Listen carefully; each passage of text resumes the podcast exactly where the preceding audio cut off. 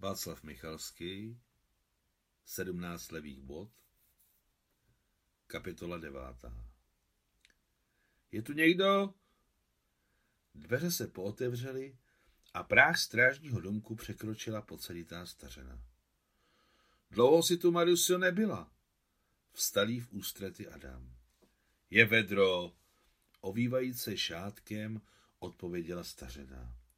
Ona, Táňuška, onemocněla, tak jsem se nemohla utrhnout. A večer mě bolí nohy, mám je nateklé jak konve. A co je s Táňuškou? Dlouho se koupala, nemá zábrany, neví, kdy má vylézt.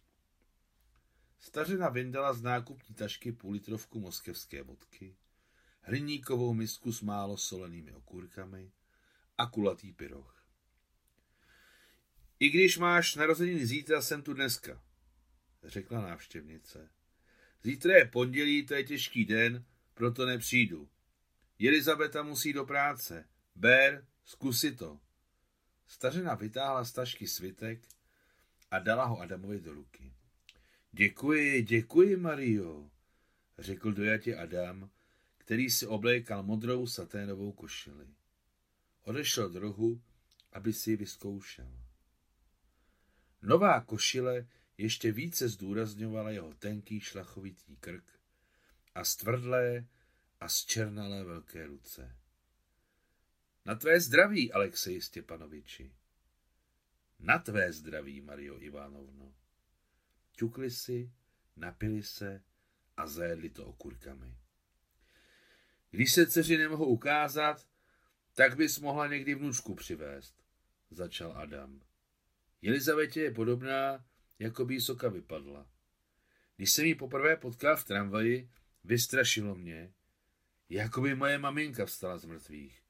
Čistá kopie. Nestane, i kosti uší schnily, řekla zle Marusia. Jak mě ta nebožka nenáviděla. Pamatuju si, jak tvůj tatínek zemřel. Přišla jsem se na něj jako všichni podívat. Ona mě uviděla a vyhnala ze dvora. Ani na pořbu si ta mrcha stará nedala pokoj. A když mě potkávala na ulici, otáčela se a plivala za mnou. No, pak se mi nezůstala ani zlužná. Vaši Saška s Myškou padli v občanské válce. Oženit je hrdopiška nestihla. Sešel se se mnou a odjel na sever hledat práci. Zůstala doma sama jako kůl v plotě. Celý palác, jak dvůr, tak zahrada jí nebyly k ničemu. S Liskou jsme si najali komůrku u Midrivny. Krčeli jsme se tam, ale jít k ní prosit, jak si chtěl, to jsme nešli. Ani náhodou. To by tak hrálo. Jednou Lisku potkala a jenom tak nenápadně palečkem na ní ukazovala, aby to sousedi neviděli. To je jasné. Vlastní krev. Přitáhla ji k sobě, pokřižovala a plakala. Pořád ji pokřižovává a pláče, mrcha stará zmijedovatá. A to jsem Lizinku naučila. Plivla jí do tváře a zašišlala. To máš za mamku. Velká hruď staré stařeny se třásla nenávistí, která se lety nezmenšovala. Zbytečně, Marusio, matku urážíš, začertil se stařík. Zbytečně? Vždyť mě pomlouvala, kde mohla. Nechodila snad Fyodorovi říkat o naší lásce? A ten mě tloukl jako to víš? A pak to je známá věc, jak přišla o syny, uviděla krev své krve, boha bojná, a začala být holce, jako když máslo ukrojuje. No dobrá, dobrá, slyšel jsem to tisíckrát. Mávl rukou stařík, který si naléval třetí stopku. Pojď, dopijem to a postavím na čaj. Svařím krasnodarský, je kvalitní. Ten nám dodá sílu. Marie rozvázala trojicí píšátek. V jejich uších se zablískly těžké zlaté náušnice s prázdnými černými místy. Byla to místa, kde bývaly drahé kameny. Ty z nich byly výjimuty a dány svého času do Torgosinu. Náušnice zarostly do uší a sundat je už nešlo. Zářící světlo, zářící zlato a sluneční světlo, které naplnili malou místnost, zdůrazňovaly ještě silněji vrázky na Maríně tváři. Náušnice jsou jedna část jejich života, kterou nic nemůže zastínit. Padly na někdy si peníze, které dostal od kupce Anufrieva za tři roky práce topiče. Jeho matka Kuzminišna s nimi počítala na koupi nového domu.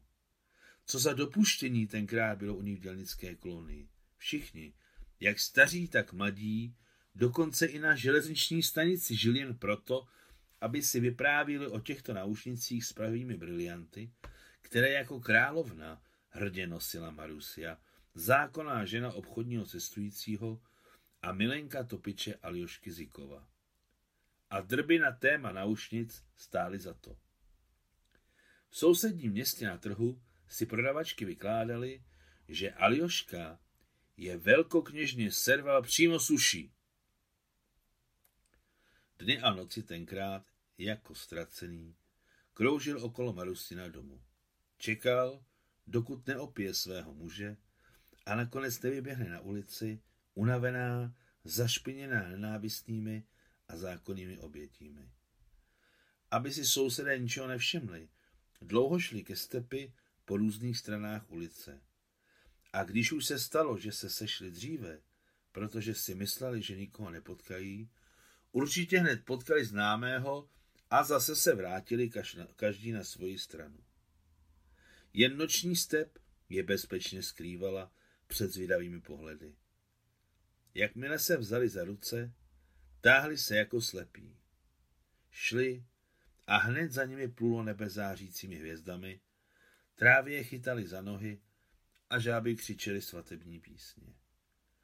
Ach, jak těžko bylo Marusie, když se nad ránem vracela z tohoto požehnaného světa do malého pokojíku, kde to páchlo alkoholem a dusícím potem nemilovaného člověka. Jemu bylo lépe. Přelézal přes pol do své zahrady a tady, na posteli pokryté hadry, která stála pod jabloní, usínal. Spal do té doby, dokud s ním nezačala za rameno třás matka, proklínajíc mlénku Maňku, jež dle jejich slov pila krev z jejich prvorozeného syna. Nelíbilo se mu poslouchat její výčitky a přemýšlel, ptal se sám sebe, kam se poděla jeho synovská láska, úcta k matce. Syna na matce teď dráždilo všechno. Alexej se snažil co nejrychleji oblézt, aby utekl do kotelny. Bál se nenávisti, která se v něm směrem k matce probouzela. V kotelně mohl všechny strasti, co vřeli v jeho duši, dát nenasytnému ohni. Pomarusie miloval ze všeho nejvíc oheň v topeništi, kamarádili spolu. A když skončil pracovní den, znovu šel k Marusině domů, aby aspoň z dálky zahlédl její bílý šátek, podívat se, jak začne servírovat talíř kouřícího Borše Fyodorovi, který se vrátil z práce. Ona se dívala ven přes mužovu hlavu do míst, kde se rýstovala postava nejlepšího chlapa v kolonii, Alexeje. Pokud se jí nepodaří zdolat Fyodora vodkou, udělá to něžností a uspí ho. Poté vyjde do noci zdrcená, jako by ji přejel vůz a sedne si na lavičce za branou. Vedle ní mlčky a nešťastně klesne Alexej a přijede jí svou lehkou rukou po těžkých copech. Di, di, nesahej na mě, jsem nemravná, říkala Marusia, které tekly slzy. On jen skřípal zuby a líbal ji na její třesoucí se ramena. Ach, vzdechnul Adam. Jak nám to spolu šlo? Řekla stařena, která hádala jeho myšlenky. Ne jako dneska. Podívej se na dnešní lidi. To není ono. Konec deváté kapitoly.